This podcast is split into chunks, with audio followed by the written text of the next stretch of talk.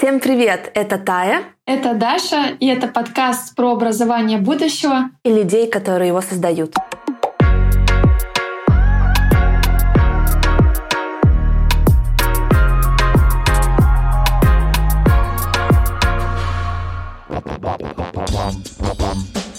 Мой курс, который проходили все ребята, э, все девчонки, у меня всего три парня на курсе. Ну, что-то непонятное. Так, сейчас у меня тут концерт. Туча.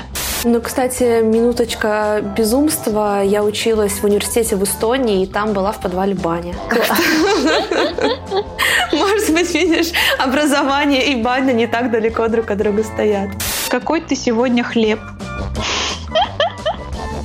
Я сегодня багет, а ты? А я круассан. Сегодня у нас в гостях Аня, это замечательный блогер и автор творческих, теплых, уютных образовательных проектов. Всем привет! Мы обещали вас знакомить с замечательными людьми из образования. И вот Аня точно такая, она делает супер интересные проекты. И в особенности она делает очень классные комьюнити. А на самом деле, как делать классный комьюнити, это супер актуальная тема сейчас, потому что вот за последние полтора месяца в мое методологическое агентство обращалось уже пять проектов. Мы делали уже пять комьюнити. В том числе мы делали, к примеру, комьюнити для Даши и Наташи Панфиловой, просто потрясающие ВКонтакте. И, в общем, на это очень большой спрос. И оно понятно, потому что, во-первых, людям нужно сейчас сейчас люди, хочется какого-то тепла, просто человеческого общения. А во-вторых, это классное продуктовое решение, потому что оно требует меньше производства, ты можешь прямо в моменте создавать контент, и когда все в мире быстро меняется, это вообще классная УТПшка. А во-вторых, это классный элемент продуктовой линейки, чтобы увеличивать LTV и в итоге не так сильно зависеть от разных вещей, которые в мире происходят. И что интересно, классно, что методологическое продюсерское сообщество тоже на это реагирует, и люди начинают про это больше говорить. Примерно на прошлой неделе Сбер вы выпустил большое исследование о том, как делать комьюнити. И это классно, потому что крутых образовательных комьюнити, которые были бы именно комьюнити, очень не хватает. И вот про то, как это делать, мы сегодня с Аней и поговорим. Аня, расскажи немного про себя, чтобы все с тобой познакомились. Вообще, какими проектами ты занимаешься, что ты сейчас делаешь? Да, еще раз хочу всех поприветствовать. Меня зовут Аня Павлова. И чтобы рассказать, точнее подойти к теме комьюнити в моем творчестве, мне нужно чуть-чуть вернуться примерно на год назад когда мне приходила идея о создании моего курса по аутентичному блогингу. Тогда я называла его проект, потому что считала, что не дотягиваю до звания курс по меркам инфобизнеса. Назвала проект «Место для шага вперед» по аутентичному блогингу. Это был записанные видеолекции по аутентичному блогингу, охватывающие все такие категории, важные для, для блогера, начиная от аутентичности, как проявляться, как быть собой, как вести блог легко и заканчивая темами продвижения, монетизации, отношения с аудиторией. И тогда я достаточно типично для рынка к видеолекциям дала людям возможность общаться в Телеграме, создала чат, создала канал, где мы проводили аудиочаты, где мы встречались онлайн с учениками. Но тогда еще у меня не было какого-то понимания о том, что это комьюнити, потому что, ну, это просто чат курса, такой же, как у всех, и ничего особенного здесь нет. Хотя люди начали объединяться, встречаться по городам. Тут же стихийно образовались чаты московский, петербургский, казанский, и люди почему-то очень активно начали требовать от меня, чтобы я как-то давала им больше возможностей для а, взаимодействия друг с другом. Меня это супер зажгло, потому что, в принципе, принципе, одна из философий моей деятельности, моей работы — это большая любовь к людям, гуманизм, любовь к общению, взаимодействию. Но тогда я просто посчитала это нормальным процессом, который отражает мое отношение к ученикам. Но прошел второй поток курса, который также отдельно прошел. То есть люди там а, общались в чате, проходили лекции, и все было достаточно банально, я бы сказала. И вот подходит э, февраль 2020 года я обучаюсь на образовательном проекте «Мерлин», который как раз продюсировала Даша, а ты, Тая, была там методологом. И внутри этого проекта я начинаю обдумывать, как я хочу трансформировать место, что я от него жду, что я хочу там видеть. И достаточно спонтанно мне приходит идея о том, что у меня уже есть два, по сути, отдельных живых чата, которые продолжали свою работу активную и после окончания этих потоков, и я могу их объединить. Я могу создать нечто вокруг места, не привязанное к потоку курса. И здесь мысль за мыслью мне приходит идея о сообществе, мне приходит идея о том, что мой курс, который проходили все ребята, э, все девчонки, у меня всего три парня на курсе из почти 500 человек. Вот. Так что я подумала о том, что факт прохождения курса делает а, этих людей абсолютно особенными и как будто бы может стать таким входным билетом в это сообщество, в сообщество аутентичных блогеров, то есть людей, которые овладели этими знаниями и навыками и могут как-то взаимодействовать друг с другом. И здесь у меня просто таким большим потоком пошли идеи, как я могу это реализовывать, как я могу это создавать. И тогда я создаю общее пространство. Опять же, я для этого использовала Telegram. Создаю общий канал и общий чат. Говорю, что, дорогие, все старые чаты закрываются, они не удаляются. То есть вся та ценность, которую вы здесь накопили за многие месяцы, остается для вас, но писать сообщения вы сюда не сможете. Добро пожаловать в общее пространство. Потому что мне очень хотелось, чтобы у них была мотивация туда перейти. Я говорю, в этом канале, независимо от потоков курса, будут проходить встречи со мной, его я буду вести, и новый виток развития нашего проекта. Добро пожаловать. И вот таким образом у меня было создано мое такое внутреннее комьюнити, объединенное темой моего курса, внутри которого мы уже начали развивать какие-то отдельные продукты. Но я думаю, об этом мы поговорим дальше. То есть вот если возвращаться к истории того, как я вообще пришла к сообществу комьюнити, то это был вот такой путь, котором я отвечала себе на вопросы, а как я хочу продолжать быть в контакте с теми людьми, которые уже ко мне пришли. Как я хочу дать им возможность быть вместе во всех смыслах этого слова. И вместе, как в моем проекте, и вместе, как в объединении. Как-то так. Блин, я на самом деле в таком восторге от того, что ты говоришь, потому что на самом же деле курсы очень часто воспринимают как действительно знания. Вот ты сказала очень крутую штуку, что тебе казалось, что это не дотягивало до полноценного продукта. Но это тебя зажигало, и оказалось, что вообще-то сообщество — это может быть не просто какой-то продукт на сдачу, но то и что-то, какой-то маленький небольшой проект, который существует, потому что есть еще какие-то другие курсы. А может быть таким полноценным, вообще, может быть, даже флагманским продуктом, и главное, продуктом, очень сильно зажигает своего автора. А это прям супер. Я за то, чтобы люди находили смысл в том, что они делают. Да, и знаешь, создавая первый поток курса, я считала, что не дотягиваю до слова курса, назвала его проект. Второй поток я запустила таки под названием курс, а потом я снова вернулась к слову проект, хотя уже считаю себя больше, чем курс. Вот таким вот удивительным образом одно слово а, закрутилось, такое зациклилось в моем проекте. Рассказ Ани натолкнул меня на мысль о том, что люди часто идут не за знаниями, не за инструментами, а именно за комьюнити, за ценностями, просто чтобы посмотреть, как э, автор проекта мыслит. Вот, у меня такое же было на моем первом обучении, которое я проводила. Люди давали обратную связь, что они пришли там не за инструментами, не за результатом даже, а писали то, что они хотят понять, как я думаю, как я мыслю, как я принимаю решения, и эту модель перенять себе. И мне кажется, что образовательные проекты, они должны формировать комьюнити людей с э, определенными ценностями, схожими. Вот что, собственно, у Ани на проектах и происходит. Вот я как раз хотела бы поговорить об этом, потому что, мне кажется, особенно в комьюнити очень важно, чтобы был какой-то характер, чтобы был какой-то tone of voice. Ну, то есть, очевидно, какой-нибудь комьюнити людей, программистов там из Яндекса или из Лайк-центра, или там вот из Дашиного курса, из Аниного курса, это как бы люди с разными ценностями, с разными вайбами, не знаю, с разными темпераментами, и для них должно быть разное комьюнити, что важно тип взаимодействия между друг другом, потому что как раз, с одной стороны, хочется поближе ближе, то есть комьюнити — это возможность прикоснуться к какому-то автору, эксперту, человеку вот ближе, чем это происходит на курсе, чем просто посмотреть лекции. А с другой стороны, с тобой в одном месте собирается очень много людей, которые тебе вообще-то тоже могут много чего разного дать, в зависимости от того, про что этот курс. Где-то поддержку, любовь, где-то пинок и стимул бросить тебе вызов, а где-то поделиться своим бэкграундом и так далее. И вот очень интересно, поскольку Аня, она как раз про аутентичный блогинг, то есть как раз тоже про что-то, про то, чтобы быть про себя. Очень интересно, какое у тебя получилось комьюнити по характеру, и с помощью каких инструментов ты его создаешь, и что уже ты видишь хорошо зашло, а на самом деле еще интересно, что не зашло. Может, на что-то ты делала ставку, а пользователи к этому остались безразличны или просто, может быть, не очень хорошо это сработало? Да, здесь а, по ходу того, как я слушала, что ты говоришь, мне пришло несколько мыслей, поделюсь ими последовательно.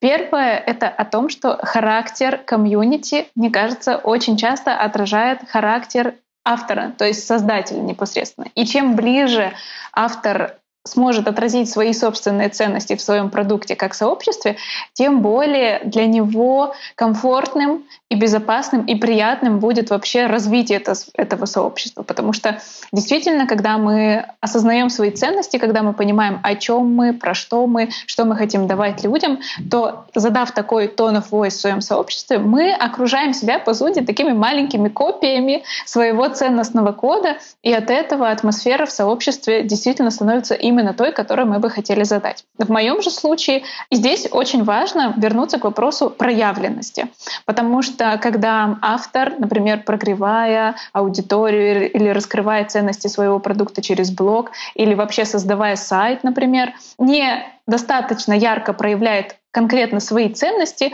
он рискует нарваться на то, что среди аудитории будут те люди, которые не синхронизированы с ним по ценностям и придут как раз просто за информацией или сформировав какое-то свое искаженное видение этого автора. И в таком случае получится, конечно же, не тот комфорт и расслабленная атмосфера, которая может быть, когда мы отражаем себя, когда мы показываем в сообществе свои ценности тоже. Если говорить о том, что зашло, что не зашло, у меня однозначно очень хорошо в сообществе заходит э, такой формат, как аудиочат. То есть я просто выхожу в прямой эфир и начинаю общаться с людьми, которые сейчас в онлайне, а другие люди слушают это в записи, если им это интересно. Вот именно такое взаимодействие, возможность обратиться ко мне, возможность сконтактировать и получить полезный ответ на свой вопрос, или, может быть, какую-то поддержку, или направить свою мысль в определенную сторону. Вот такой формат максимально круто у меня вот в сообществе сейчас заходит.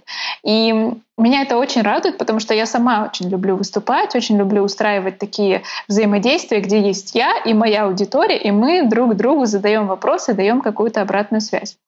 Что не очень хорошо заходит, это а, попытки таких активностей в чате, которые мы предпринимали с моей помощницей и с кураторами во время потока курса. То есть какая-то типа, а давайте сегодня там такой-то, ну, условно, флешмоб проведем.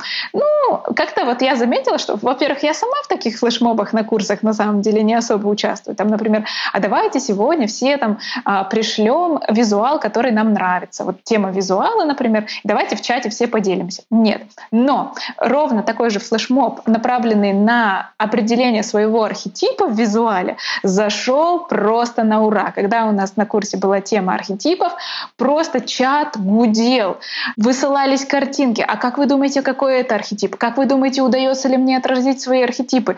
И просто там сообщение за сообщением все обменивались, потому что, если говорить языком как раз архетипов, у меня в аудитории, подобно тому, как я являюсь мудрецом, во многом по, у меня много этой энергии, такое вот а, погружение, глубины. Так и моя аудитория. Люди хотят познания, люди хотят расследовать что-то, узнавать, углубляться. А когда людям просто высылают какой-то банальный пример, типа давайте мы сегодня вышлем все визуал, который нам нравится, это не работает. Это не интересно людям, потому что они больше про глубину и такую проявленность. Поэтому по форматам это такое взаимодействие со мной и опросы друг друга. Это то, что просто вообще прекрасно заходит заходит, вызывает очень большой отклик. А минус — это вот как раз то, что не подходит моей аудитории, нечто такое, возможно, банальное, простое или, может быть, непонятное, в чем смысл, зачем мне этим делиться. Аня, это просто разговор моей мечты сейчас, потому что мне кажется, это потрясающий посыл. Вообще-то сначала понять себя и про что ты, какие у тебя ценности, начать проявляться в этот мир для того, чтобы, очевидно, собирать вокруг себя людей, таких же, как ты. А еще в сообществе образованцев, то есть те люди, которые преподают, они еще часто любят прятаться за ролью эксперта и учителя, выбирать как раз вот эту вот нейтральную роль, что я вот эксперт, я серьезный, я передаю знания. это, конечно, очень скучно. И это супер потрясающе, когда ты понимаешь, понимаешь себя, неважно, как ты это делаешь, там, через архетипы, через сессии с психологом, через просто того, что ты пробуешь все на свете, понимаешь, блин, это про меня или не про меня, но вообще-то мысль, что нужно подходить к созданию продукта через то, чтобы понять себя, мне очень нравится. И, кстати, вот в этом отчете от Сбера, про который я уже говорила, там один из подходов, который они предлагают, это начать создавать сообщество через понимание бренда. То есть задаться вопросами, а какая роль этого бренда, какие ценности, да, а вот если мы разбираем разные ситуации, представим представителей нашего комьюнити в этих разных ситуациях, то как они себя ведут, то есть, а какие задачи именно ценностные решает наше сообщество, это прикольно. И вот когда мы делали комьюнити для Даши и Наташи, я им предложила поиграть в Sims, создала в Миро персонажей, говорю, давайте думать, о чем он мечтает, какие у него ценности, какие, какая у него миссия, как он общается, как он не общается. Это было очень прикольно, потому что был такой игровой формат, но он действительно позволил нам начать с того, чтобы, а давайте подумаем вообще, кто мы, а потом мы уже думаем про отдельные механики. Потому что действительно нет никаких абсолютных хороших или плохих механик под разную целевую аудиторию, под разного спикера, что личного тебя, Аня, потому что с каким посылом ты предлагаешь? Типа, давайте сделаем разбор архетипов или, ну, может быть, сегодня мы скинем какой-нибудь визуал, ну, то есть тоже я могу предположить, что, возможно, и посыл автора тоже считывается. Поэтому, блин, мысль прикольная. Хочу задать вопрос, который резюмирует все, что мы обсудили ранее. Допустим, я эксперт или я продюсирую кого-то, и мы хотим создать в нашем продукте комьюнити. Какие, Ань, шаги ты могла бы выделить для этого? Ну, через твой опыт. Наверное, я бы прежде всего задала себе вопрос, зачем да? Такой, может быть, несколько банальный вопрос, но однозначно на первом этапе я бы сформировала цель и смысл. То есть это немножко разные направления слова «зачем» этого прекрасного вопроса, но я бы начала с них. Во-первых, я бы подумала о том, какую цель я хочу достичь, а действительно ли я э, хочу достичь эту цель именно с помощью сообщества. То есть, например, если мы ставим цель там, повысить узнаваемость нашего бренда, Точно ли сообщество — это то, что мы хотим использовать для достижения этой цели? Или мы хотим поставить своей целью а, собрать комьюнити заряженных людей, которые бы пошли дальше на наши другие офлайн продукты и шли вместе долгой дорогой, то есть там повышать LTV, например. Количество продуктов и денег, которые будут проходить каждый отдельный э, участник нашего сообщества, сообщество действительно может повысить, потому что запуски внутри сообщества могут быть тоже очень функциональными и эффективными. И в таком случае, да, мы можем сказать, действительно, повысить LTV можно с помощью сообщества, потому что если человек остается включенным, то он может ходить из продукта в продукт, осознавая, не теряя контакт с экспертом и его сообществом, и точно зная, что уж там-то мне будет классно, если ему было классно в этом э, сообществе. Вот, поэтому я бы начала с определения цели, с определения смысла, а в смысл я вкладываю уже э, чуть более глубинную как раз психологическую работу. То есть это в том числе миссия нашего сообщества и его какое-то э, философское, скажем так, направление. О чем мы здесь? Что мы здесь будем делать? Для чего людям это сообщество нужно? То есть когда я зимой определила, что да, я хочу объединить всех участников сообщества, я понимала, что я делаю поддерживающее сообщество. То есть это, конечно, не формат там, групповой психотерапии, но это точно пространство, где можно быть собой, как я преподаю это и на курсе, да, что аутентичный блогинг — это про то, чтобы быть собой и из этого вести блог. И в этом пространстве можно быть собой, приходить за советом, приходить за поддержкой, обращаться с просьбами, поддерживать других, давать какие-то классные полезные материалы. То есть это действительно такое пространство поддерживающее. Мне очень понравилось вот именно так это для себя сформулировать. И тогда я четко понимаю, с каким посылом пишу, например, записи в этом сообществе, публикую обращения на канале. Это не какой-то там «Эй, срочно все сюда, завтра встречаемся на аудиочате». Я обращаюсь к ним «Дорогие», пишу какие-то поддерживающие письма. То есть для меня это такое место очень мягкое, очень теплое. И точно так же здесь мы, создавая сообщество, можем подумать, окей, какой у нас смысл этого сообщества и какую миссию мы закладываем туда. Если это мотивация, Клево, очень круто. Это сразу позволяет нам сформировать и миссию, и ценности определить более точечно, и потом даже продавать идею этого сообщества даже тем, кто внутри курса находится. Типа, добавляйся в чатик. Потому что это тоже, мне кажется, э, с количеством каналов и чатов в Телеграм многие в последнее время пренебрегают этой возможностью просто для того, чтобы не усугублять количество информации вокруг. И вот уже на этих этапах у нас формируется видение, видение этого сообщества. И следующий шаг, я думаю, что это уже может быть реализация. Потому что, по сути, все, что нужно для первых а, таких базового проявления себя как автора сообщества, уже достаточно. Я понимаю, зачем я собрал здесь людей. Я примерно а, могу себе сказать, каким образом это сообщество будет использоваться людьми, что тоже не гарантирует, что так оно и будет, но как минимум для первичного определения этого будет достаточно. И все, можно приступать к реализации. То есть переходить уже к инструментально-функциональной части. Слушайте, на самом деле у меня раньше слово «миссия» ассоциировалось с какими-то бизнес-книгами, такими еще 90-х, Стивен Кови, но на самом деле вот ты, Даша, и ты, Аня, это два человека, которые как раз для меня очень идейные, которые вот про миссию. И мне кажется, это особенно важно сейчас, когда нужно нащупать какой-то новый смысл для себя и, конечно, передать его людям, которых ты вокруг себя объединяешь. Вот, Аня и Даша, какие у вас сейчас миссии создавать образовательные проекты? И есть у вас какой-то, не знаю, критерий или способ, как вы эту миссию нащупываете, как она у вас трансформируется. В общем, что-то, чтобы я не выписывала там миссия моей компании раз, два, три и повесила ее, раздала всем сотрудникам, а чтобы она действительно была про меня. Для меня миссия — это то, что идет изнутри, вот, то есть какое-то желание, которое выше каких-то более материальных желаний, то есть там получить там признание, а, заработать денег, что-то еще. Миссия — это то, что над этим, а, то, что заставляет тебя делать то, что ты делаешь, несмотря ни на что. Вот, то есть неважно, какие у тебя результаты, неважно, там устал ты, не устал. Миссия — это то, что двигает тебя вперед и дает тебе вдохновение. Для меня миссия — это создавать такие проекты, которые обязательно удивляют людей и а, обязательно трансформируют их. То есть после прохождения проекта для меня важно, чтобы человек уже стал немного другим, чтобы он изменился. Поэтому я люблю в своих проектах добавлять не только там какие-то инструменты, но и много психологии, а, много каких-то философских размышлений, которые позволят человеку ментально измениться вместе с получением каких-то навыков. И вообще я хочу делать образование интересным. Вот тоже, наверное, под миссия. Помимо того, что я хочу менять мир, менять людей, я хочу сделать так, чтобы людям было это легче сделать благодаря образованию, которое похоже на развлечение. Вот, ну, edutainment как раз-таки. Чтобы учиться было интересно, легко, и чтобы это было встроено в жизнь, то есть чтобы это было естественным жизненным процессом. Ну, наверное, еще не ответила все-таки на вопрос, как найти эту миссию задавать себе вопросы. Что я хочу? Я хочу там, создавать образовательные проекты. Почему я этого хочу? Чтобы вот это.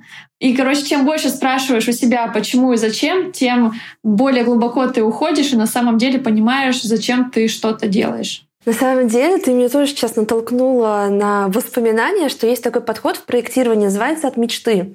То есть, когда мы у эксперта спрашиваем не образовательные результаты, там, чему мы хотим научить студентов, а когда мы спрашиваем, слушай, какой твой идеальный мир мечты? Вот что ты хотел бы, хотела бы изменить? И, к примеру, если вот мы этот вопрос задаем мне, то такая, блин, я хочу, чтобы люди не боялись сделать интересное образование.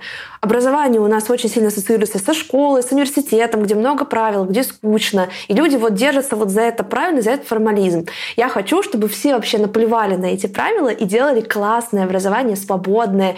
И им будет этого жить тоже класснее, свободнее, ученикам класснее, свободнее свободнее. Вот так мир становится лучше.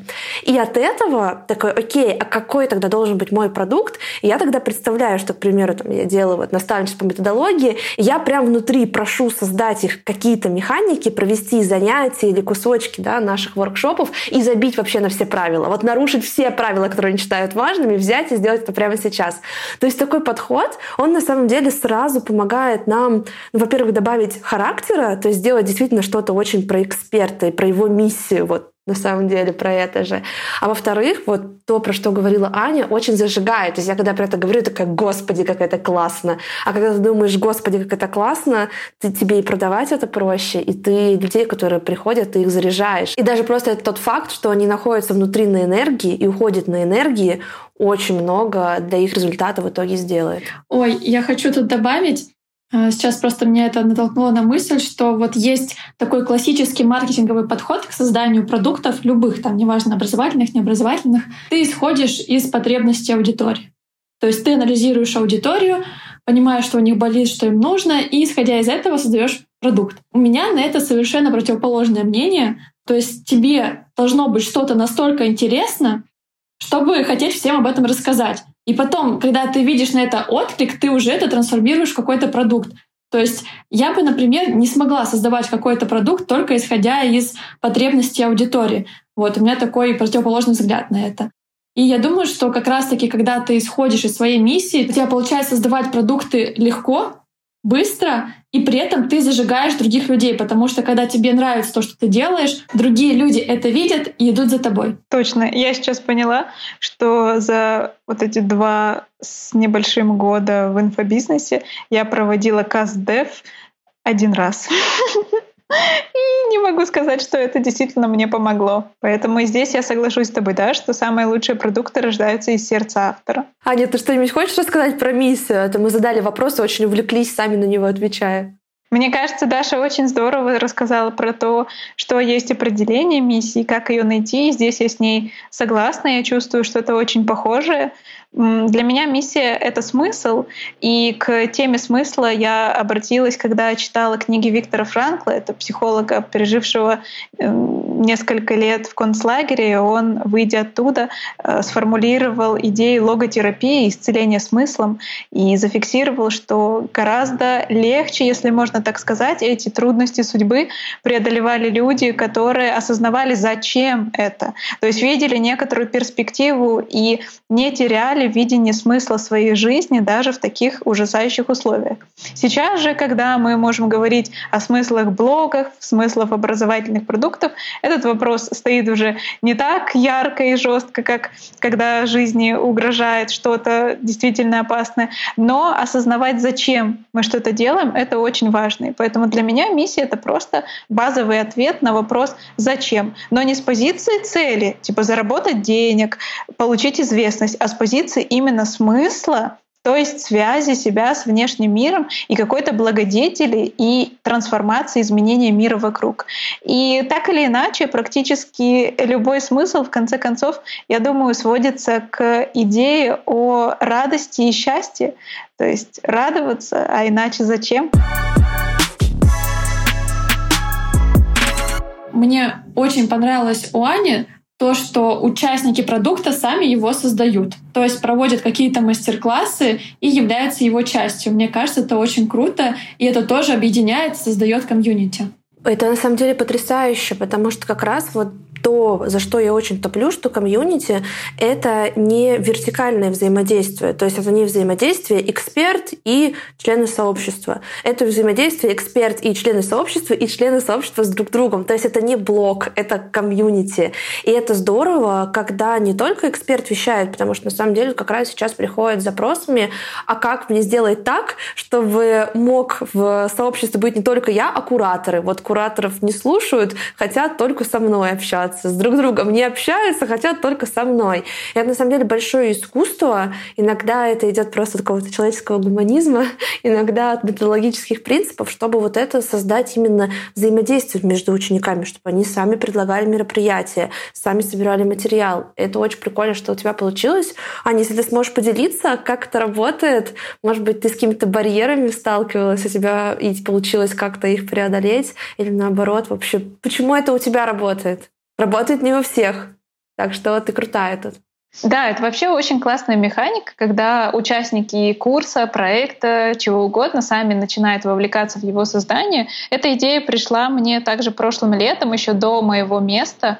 И история того, как она мне пришла, достаточно долгая, но если кратко, то она пришла мне в медитации. Я подумала, блин, меня не зовут э, выступать на конференции. Что ж, соберу свою конференцию. Так, но что же я буду там говорить? Как же мне будет, наверное, неловко выступать? О, а сделаю так, что все, кто туда придет, будут выступать. То есть там не будет зрителей, там все будут участниками. И я собрала такую встречу в Петербурге, я назвала ее «Зона комфорта», заложив туда идею о том, что для того, чтобы проявляться, не нужно выходить из зоны комфорта, нужно в нее войти, нужно ее для себя создать. И все 20 девушек, которые там пришли, выступали, каждая со своей абсолютно темой. Даже не было никакого ограничения, кто что может делать. Кто-то пел, кто-то показывал урок по иллюстрации, кто-то рассказывал рассказывал историю из жизни, кто-то просто вышел и экспромтом рассказал о себе. В общем, это был чудесный опыт. И потом, когда я уже запустила место, мне пришла идея, почему бы мне не обратиться к ученикам с предложением создавать классные продукты, внутри. И как раз как-то так синхронично получилось, что одна из участниц, посмотрев урок по тем самым архетипам, говорит, Аня, я могу рассказать про тень каждого архетипа. Вот такие у меня есть знания. Я такая, прекрасно, запиши уроки, я их выложу. И так мне пришла идея сделать бонусный модуль, он так и назывался, работы участников места. И туда просто пришло очень много заявок, каждый что-то создавал, лекции, гайды, чек-листы, кто-то делился уже своими имеющимися продуктами, даже платными, давая их бесплатно для участников места. И там собралась просто удивительная концентрация классных продуктов на тему, связанную с блогингом, с SMM, с какой-то проявленностью, с дизайном. И я безумно рада, что эта идея однажды пришла, потому что она позволила практически каждому участнику вообще даже задуматься о том, а могу ли я что-то создать. Конечно, создали далеко не все, но те, кто сделали это, потом отхватили волну благодарностей и, я думаю, действительно зарекомендовали себя внутри сообщества.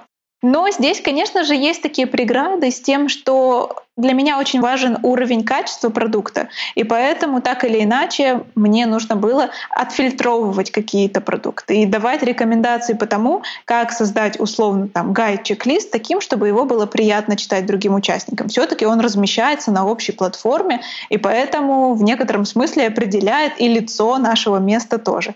И здесь где-то могли быть какие-то недопонимания именно с точки зрения уровня качества продукта, но так или иначе мы все докручивали, делали классно, и конечные результаты очень радовали и меня, и того, кто создал этот продукт, и других участников, которые его уже потом использовали, смотрели и наслаждались. И сейчас у меня как раз тоже есть большие планы по тому, как я буду дальше развивать место, в том числе в этом направлении, давая людям возможность собирать свою какую-то новую аудиторию внутри проекта, чтобы проявлять свою экспертность. Потому что я понимаю, что самое сложное в проявленности — это первые шаги, когда ты только-только начинаешь выступать, заявляешь о себе как об эксперте, заявляешь о себе как об авторе.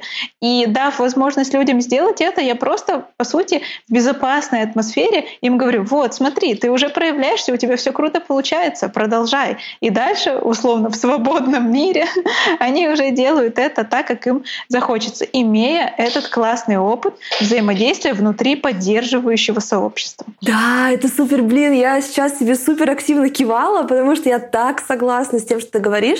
То есть, по факту, ты действительно дала не просто знания, а ты помогла прожить опыт. И причем опыт очень релевантный. То есть, во-первых, действительно проявленности, это то, про что твой курс. А во-вторых, очень многие ученики, раз они хотят развивать блог, наверное, хотят или подумывают о том, что было бы классно и запустить свой продукт. И ты по факту им даешь на курсе возможность это сделать, то есть испробовать себя как спикера, получить обратную связь, еще и от тебя получить рекомендации, да, там, наставления, а как его можно улучшить. Это просто очень потрясающе. И мне кажется, в этом как раз тоже кроется, почему участники согласились, да, и приняли эту вот активную роль создавать что-то внутри твоего продукта, быть как бы соавторами, потому что ты им предложила что-то, что и имеет для них еще самоценность. То есть мы а, помогаем стать друг другу круче, А Б, мы проявляемся, мы создаем продукты, которые потом можно пускать в мир, вот как раз потренировавшись в безопасной среде. Это очень прикольно. Да, и как раз одна из участниц места э, создала такой текстовый гайд для участников, а потом монетизировала его, чуть доработав уже в своем блоге и сделала такой свой первый платный продукт в блоге. И для меня это тоже большая гордость, что по сути этот опыт стал для нее действительно тем самым первым шагом, после которого уже все пошло гораздо легче и интереснее. Класс! Мне кажется, вот это очень классные фокусировки для экспертов, когда они создают продукты, это подумать о том, какой бы опыт хотели прожить мои ученики, о чем они мечтают, но боятся или не могут сделать это в реальной среде и как я могу помочь им воплотить свои мечты или воссоздать этот опыт внутри своего продукта. Ну, то есть, знаешь, мне кажется, здесь тоже очень важно закладывать нужный посыл, потому что посыл, что вы научитесь проявляться, проживете этот опыт, действительно не для всех. То есть для многих именно опыт является тем самым страшным, от чего они бегут.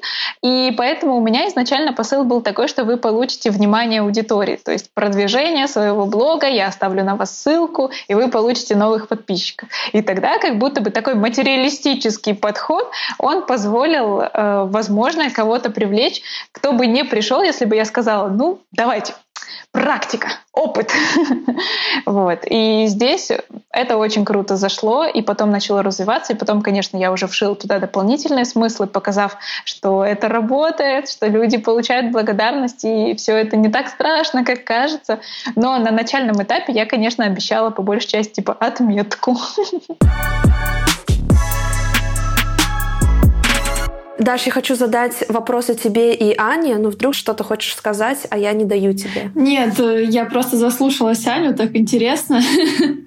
Мне кажется, этот подкаст — это целый курс какой-то по созданию комьюнити. Можно разбить на маленькие отрезки, выдать материалы, и все, и будет отличный продукт. А, мне несколько моих подруг, э, которые тоже блогеры, говорят, Аня, создай хоть что-нибудь по тому, как работать с аудиторией, как там их развлекать, привлекать, я не понимаю. Я такая, типа, да просто будь там, типа, все. А сейчас вот вам рассказываю и понимаю, что действительно у меня как-то вот интуитивно получается многие вещи делать, и надо их как-то оцифровать. Да, это называется неосознанная компетенция, когда ты что-то делаешь, тебе это легко получается, но ты не понимаешь, как. Ты этому не училась, просто это у тебя есть. Ты важно эти навыки распаковать, чтобы передать это знание уже другим людям как это делать. Ну и чтобы, конечно, человек это через свою призму как-то впитал в себя и проявил уже э, в мир. И в этом как раз может помочь Тая, я так понимаю. Методология. Это была нативная, да, нативная интеграция.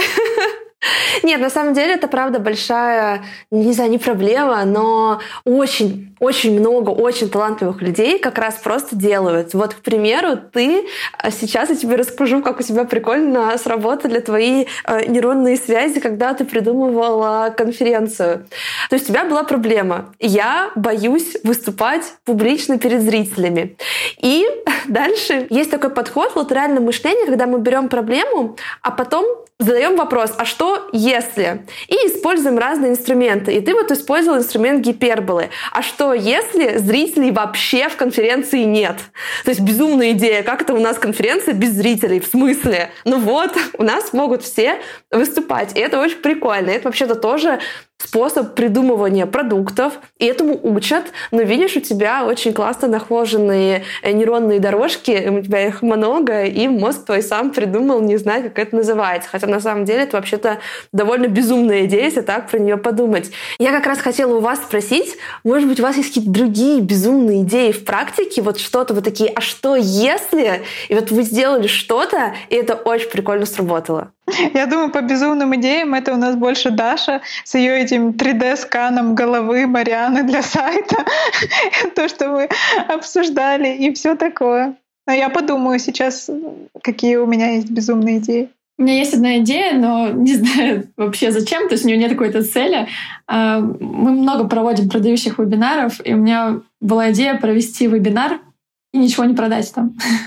Ну, то есть, чтобы люди шли по привычному сценарию, что вот сейчас им там что-то полезное расскажут, в конце, как обычно, будут продавать, и в конце а все, продавать ничего не будем, просто спасибо, что пришли, просто решили с вами вот этим поделиться. Вот как-нибудь хочется что-то такое провести. Ну и вообще сейчас... Мне кажется, это будет ужасно разочаровывающий опыт. Люди не получат никакой сатисфакции, просто уйдут такие, блин, что я посмотрел, и ничего не купить даже, куда деньги нести. Но в любом случае они получат э, разрыв каких-то шаблонов, наверное. Вот. Ну, тут важно, наверное, тоже, что будет в полезной части, до продающей. Ну, это такая из идей. Это да. можно сделать продающий вебинар какого-нибудь курса по онлайн-перформансу. Сам вебинар случится как перформанс, и люди такие типа, все, я все понял. О, кстати, кстати, про перформанс. А, у нас с Марианной есть идея, ну, во-первых, запустить NFT-проект, связанные со, с ощущениями и эмоциями. И есть э, желание как-то его подвязать, продажи этого продукта к офлайн мероприятию, где каждый участник может быть произведением искусства. То есть приходят люди и могут, э, возможно, какие-то костюмы подготовить, которые будут в виде картин, то есть чтобы каждый участник был частью этого перформанса. Это очень здорово. И действительно немножечко безумно. Но мне кажется, что у слова «безумно» просто какое-то слишком тяжелое бремя. Потому что если бы я тебе не сказала, что вот, вообще-то придумать конференцию, где нету слушателей, а все спикеры, это так-то довольно безумная идея, ты подумала, ну, какую-то обычную штуку сделала. Ну что, все так делают, бывает.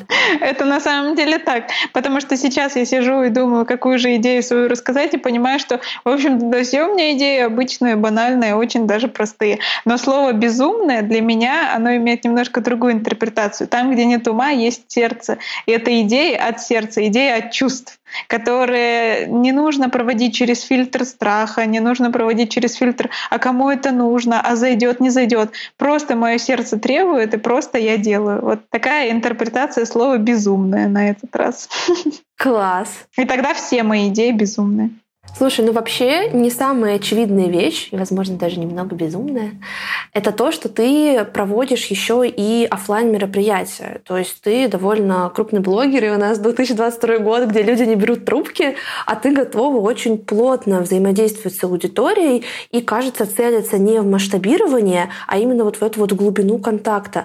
Можешь рассказать, как ты проводишь эти мероприятия, почему офлайн, что ты в них вкладываешь, что вообще это дает тебе и участникам. В общем, поделись этим опытом, то, что ты считаешь важным про него рассказать. Да, это как раз тот опыт, который пришел уже именно в сообществе места, которое было создано этой зимой. Мне пришла идея собрать офлайн квартирник в Петербурге. Я арендовала красивейшую большую квартиру в центре Петербурга — и пригласил туда участников места, те, кто были готовы приехать в этот день.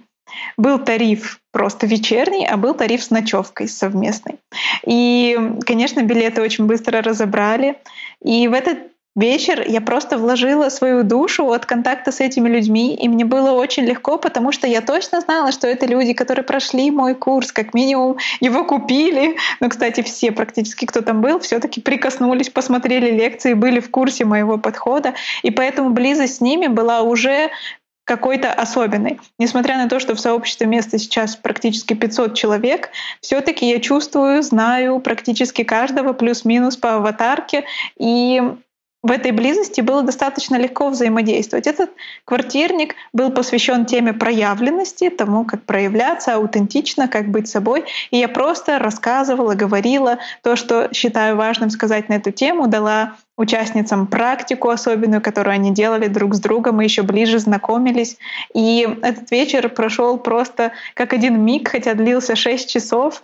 И я просто не могу без этого. Я действительно очень люблю общаться, я очень люблю быть с людьми, очень люблю давать им возможность задать вопросы, побыть, как-то проявиться рядом со мной тоже.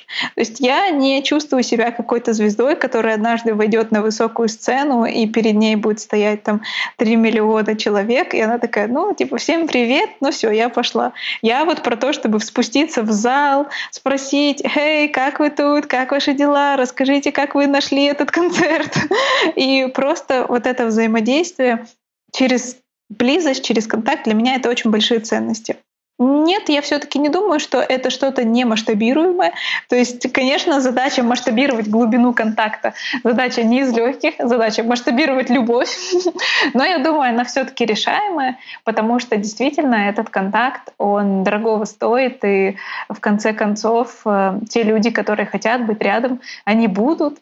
И офлайн мероприятия для меня это очень во многом про большую свободу потому что там мы как будто бы находимся просто в таком тесном контакте, где можно моментально реагировать друг на друга. Все-таки онлайн дает некоторую вот эту дистанцию, а, возможность обдумать то, что я хочу сказать, возможность быть отстраненным. Офлайн ты вот прям глаза в глаза сразу видишь эмоции человека рядом с тобой, сразу видишь его положение тела, его настроение, и в этом всем считывании просто формируешь отношения между вами. И для меня это ценно и важно. Поэтому для меня это, конечно, больше история про реализацию своих потребностей, нежели действительно образовательная большая миссия. Это очень классный опыт, мне это очень нравится. Поэтому таких мероприятий будет все больше и больше. И, кстати, из таких безумных идей я вообще хочу в будущем, возможно, эти квартирники сделать какими-то особенными, провести творческий квартирник, уже не квартирник, а творческую встречу в Гончарке, в бане, с выездом в какое-нибудь поселение. ну, то есть тематические встречи малой группой, в которых можно очень глубоко копнуть и очень круто продвинуться вперед в своем понимании себя, в понимании своей проявленности и других людей. Ну, кстати, минуточка безумства. Я училась в университете в Эстонии, и там была в подвале баня. Может быть, видишь, образование и баня не так далеко друг от друга стоят. Слушай, а как ты вот эту глубину в онлайне формируешь? То есть вот, чтобы поддерживать теплый контакт, что ты делаешь, а что, наоборот, какие-то табу, что не делаешь ты, и, может быть, э, ты не даешь делать своим кураторам. Вообще какие-то правила коммуникации, как ты взаимодействуешь с аудиторией, чтобы это комьюнити жило, росло, теплело, и контакт с тобой сохранялся даже тогда, когда там 500 человек? Это очень интересный вопрос, потому что здесь я тоже во многом действую интуитивно. И я помню, когда я собирала обратную связь после первого потока места, среди положительных отзывов я очень много видела того, типа, у меня было ощущение, что Аня онлайн целыми днями. В чате все время нам что-то отвечала, публиковала. И у меня типа было ощущение, что я на тарифе с ведением, хотя я была на самом первом базовом тарифе. И это очень интересный отзыв, потому что я действительно часто нахожу возможность зайти в свои чаты, и проверить, кто что пишет, а, ответить кому-то, даже аудиосообщение записать. Я не пренебрегаю возможностью контакта, и для меня это не про то, что я там обесцениваю свой труд и вот наняла бы администраторов, а сама бы пошла вершить великие дела. Это же мое сообщество. И да, там идут отдельные ветки обсуждения, в которых я не участвую. Да, там есть какое-то пространство, в которое мне можно даже не включаться. Но во многом я же тоже часть этого сообщества. Я не только как царь, который стоит вокруг своих, там, точнее не вокруг, а перед э, своими подданными на высоком пьедестале. Нет, я часть этого сообщества. Как э, если представить какой-то космический корабль, который летит, и да, я капитан этого корабля, но не какой-то царь-президент, которому нельзя вообще подойти, что-то спросить. Во многом это определяется, конечно, моей личностью. То, какой я человек, определяет то, как я работаю. Я общительный человек, я люблю людей, люблю давать им ценность, люблю давать им пространство. И поэтому я появляюсь в своих чатах, я регулярно что-то там делаю, кому-то записываю сообщения, кому-то что-то даю. Я не ставлю цель так маниакально вычитывать все, что там происходит, но общую канву я всегда просматриваю. Для меня это важно и очень-очень ценно. И, наверное, главное, главный ответ на вопрос о том, что я делаю для этого, я просто там есть. Мне буквально несколько дней назад написала подписчица и говорит, Аня, я вот в Москве собираюсь собрать офлайн встречу подобную тому, что ты собирала прошлым летом. Дай мне, пожалуйста, какие-то советы, как мне это все организовать. И я ей написала простое, абсолютно банальное сообщение. Всего две вещи тебе нужно сделать, чтобы это была классная встреча. Быть собой и быть с ними. Этого достаточно. Аня, меня так вдохновляет то, о чем ты говоришь, и понятно, что преимущество это идет просто от твоей личности, от твоего характера, от того, какая ты вообще чудесная. Но, насколько я поняла, у тебя внутри есть и кураторы.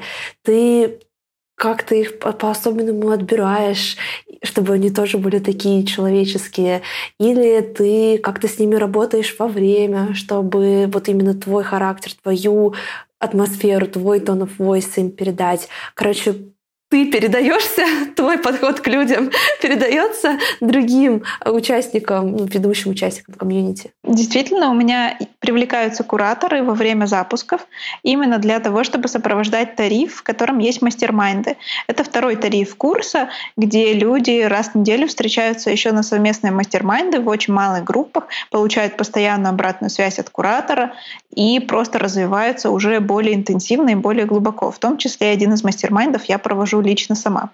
Но дело в том, что эти кураторы не привлекаются к ведению сообщества. Они привлекаются как эксперты по блогингу. Я их отбираю сама относительно нескольких критериев. Мне важно, чтобы мне самой откликался этот человек по его ценностям, по его видению, чтобы он вел блог, и при этом, чтобы у него была активная консультационная деятельность или какая-то менторская направленность в ведении блога.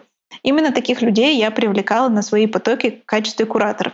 Но внутри сообщества на данный момент, может быть, это то, над чем мне действительно стоит поработать, но нет ни куратора, ни администратора, никого. Это тотальная свобода от любых правил. И там действительно из какого-то официального, так скажем, персонала есть только я. Если возникают какие-то технические вопросы, то я, конечно, их пересылаю там тех специалисту, но в целом никаких там петрушек или развлекающих э, администраторов там нет сейчас. Это полностью все двигается силой самих участников и моими силами.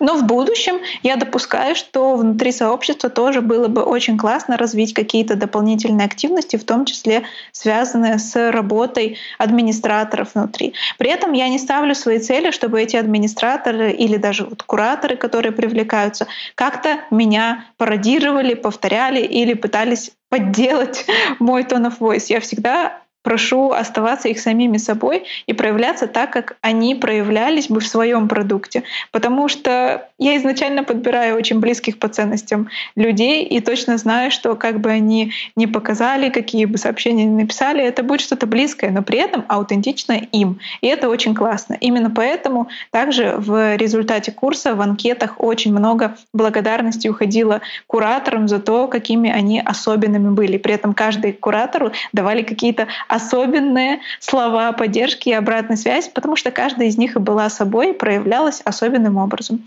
Я не стремлюсь к тому, чтобы они были обезличенными какими-то болванками, наполненными моим видением. Нет, это же неинтересно.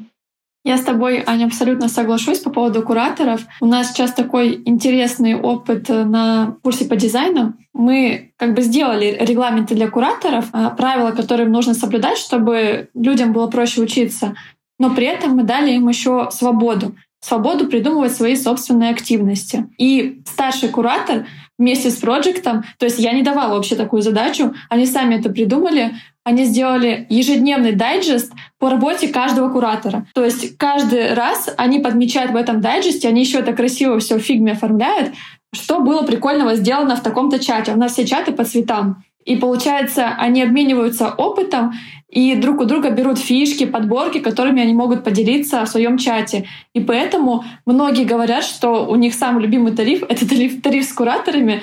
Даже не хотят идти на VIP, например, потому что понимают, что э, в каждом чате со своим цветом своя какая-то движуха, им даже интересно, в какой чат они попадут. Это очень круто. Да, я тоже помню, однажды зашла в один из чатов с куратором и смотрю, а они там высылают результаты теста «Какой ты сегодня хлеб?» Я сегодня багет, а ты? А я круассан. Ну, тоже интересно. Да, очень важно давать кураторам э, свободу проявляться, вот, быть аутентичными и э, проявлять свою индивидуальность. Точно.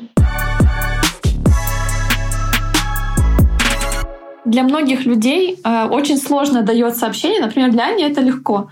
А некоторым сложно поддерживать общение в комьюнити, и, может быть, есть какие-то книги, которые Аня может посоветовать по общению, по эмоциям, по эмоциональному интеллекту и так далее. Так, но если говорить именно о книгах по общению и какому-то эмоциональному интеллекту, то это, безусловно, книга «Эмоциональный интеллект» Дэниела Голмана. Она поможет э, понимать свои и чужие эмоции буквально с нуля, даже если вы выросли в джунглях и вы примерно Маугли, ну, правда, тогда вы, наверное, не умеете читать, ну, в общем, очень рекомендую почитать эту книжку. Она не самая простая, но при этом она настолько доступна и понятно раскрывает сущность эмо эмоций людей, того, как мы реагируем на ситуации, того, как мы можем это делать, что она снимет очень большое количество вопросов, связанных с ведением комьюнити и вообще с взаимодействием с большим количеством людей одновременно. Ну и поможет лучше понять себя, конечно же, что является, наверное, ключевым шагом в создании сообщества, как мы с вами вначале говорили.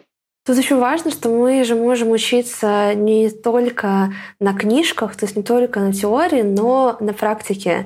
То есть вообще так классно просто обращать внимание, а что я чувствую. Вот просто каждый день каждый час задавать себе вопрос, блин, а что я сейчас чувствую? А что я хочу? А что меня беспокоит?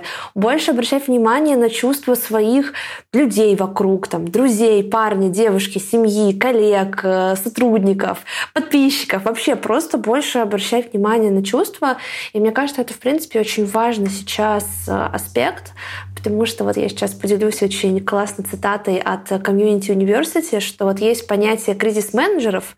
Это люди, которые нанимаются в кризис, Э, взамен обычных менеджеров, чтобы помочь в кризис справиться. И сейчас кризис-менеджеры — это люди, которые умеют общаться. Это люди, которые эмпатичны, которые могут понимать, сопереживать и как-то с этими разными чувствами взаимодействовать. И вот это очень классный навык, который сейчас стоит себе развивать. Да, это точно так. Но при этом очень важно понимать, насколько это является частью моей персональной вот, аутентичности. Действительно ли я такой человек, который хочет вести комьюнити, который хочет много общаться, хочет быть в контакте с людьми. Я как раз на своем курсе, создавая лекцию по отношениям, придумала такую классификацию блогеры-кошки и блогеры-собаки. Блогеры-собаки обожают общаться с аудиторией. Они просто обожают, когда им пишут директ, когда задают какие-то вопросы, отвечают на окошечки, присылают какие-то классные реакции. Блогеры-кошки — это такие произведения искусства. Смотри, но не трогай. Ставь мне свои лайки, но общение мне с тобой не очень-то и нужно. И вот я не могу представить, чтобы блогеру-кошки, условно, было аутентично создать свое сообщество, в котором бы он был активно проявлен. Ему просто будет тяжело в этом.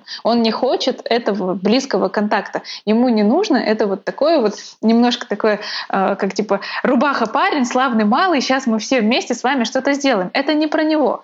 А вот блогеры собаки, как я их назвала, виляющие хвостом и радующиеся любой возможности с кем-то поболтать и повзаимодействовать, вот да, здесь сообщество — это максимально аутентичная вещь. Хотя я допускаю, что вполне можно создать сообщество интровертов и писать там одно сообщение в день. я думаю, это тоже будет вполне неплохая история. Так что здесь важно понять себя и понять свою аудиторию, и все на стыке этого создать классное сообщество. Ань, давай напоследок э, скажем какой-то вдохновляющий посыл для всех наших слушателей. Наверное, закончить мне хочется посланием, которым снять какие-то страхи, которые есть у людей, все еще не создавших свои сообщества. И послание это будет такое. Мир добрее, чем ты думаешь. Надеюсь, что оно вдохновит кого-то хотя бы попробовать собрать, если не прям сообщество, то мини-группу, в которой повзаимодействовать с людьми и открыться этому новому опыту. Класс. Ань, спасибо тебе большое. Спасибо тебе большое. Очень классный подкаст получился. Я думаю, ребятам тоже очень понравится. Вам спасибо, что пригласили. Я безумно рада быть участником подкаста про образование будущего. Меня берут в будущее. Ура! Ура! Сейчас это особенно актуальный вопрос. Так что благодарю вас за приглашение. Очень рада была пообщаться. Действительно, тема просто замечательная.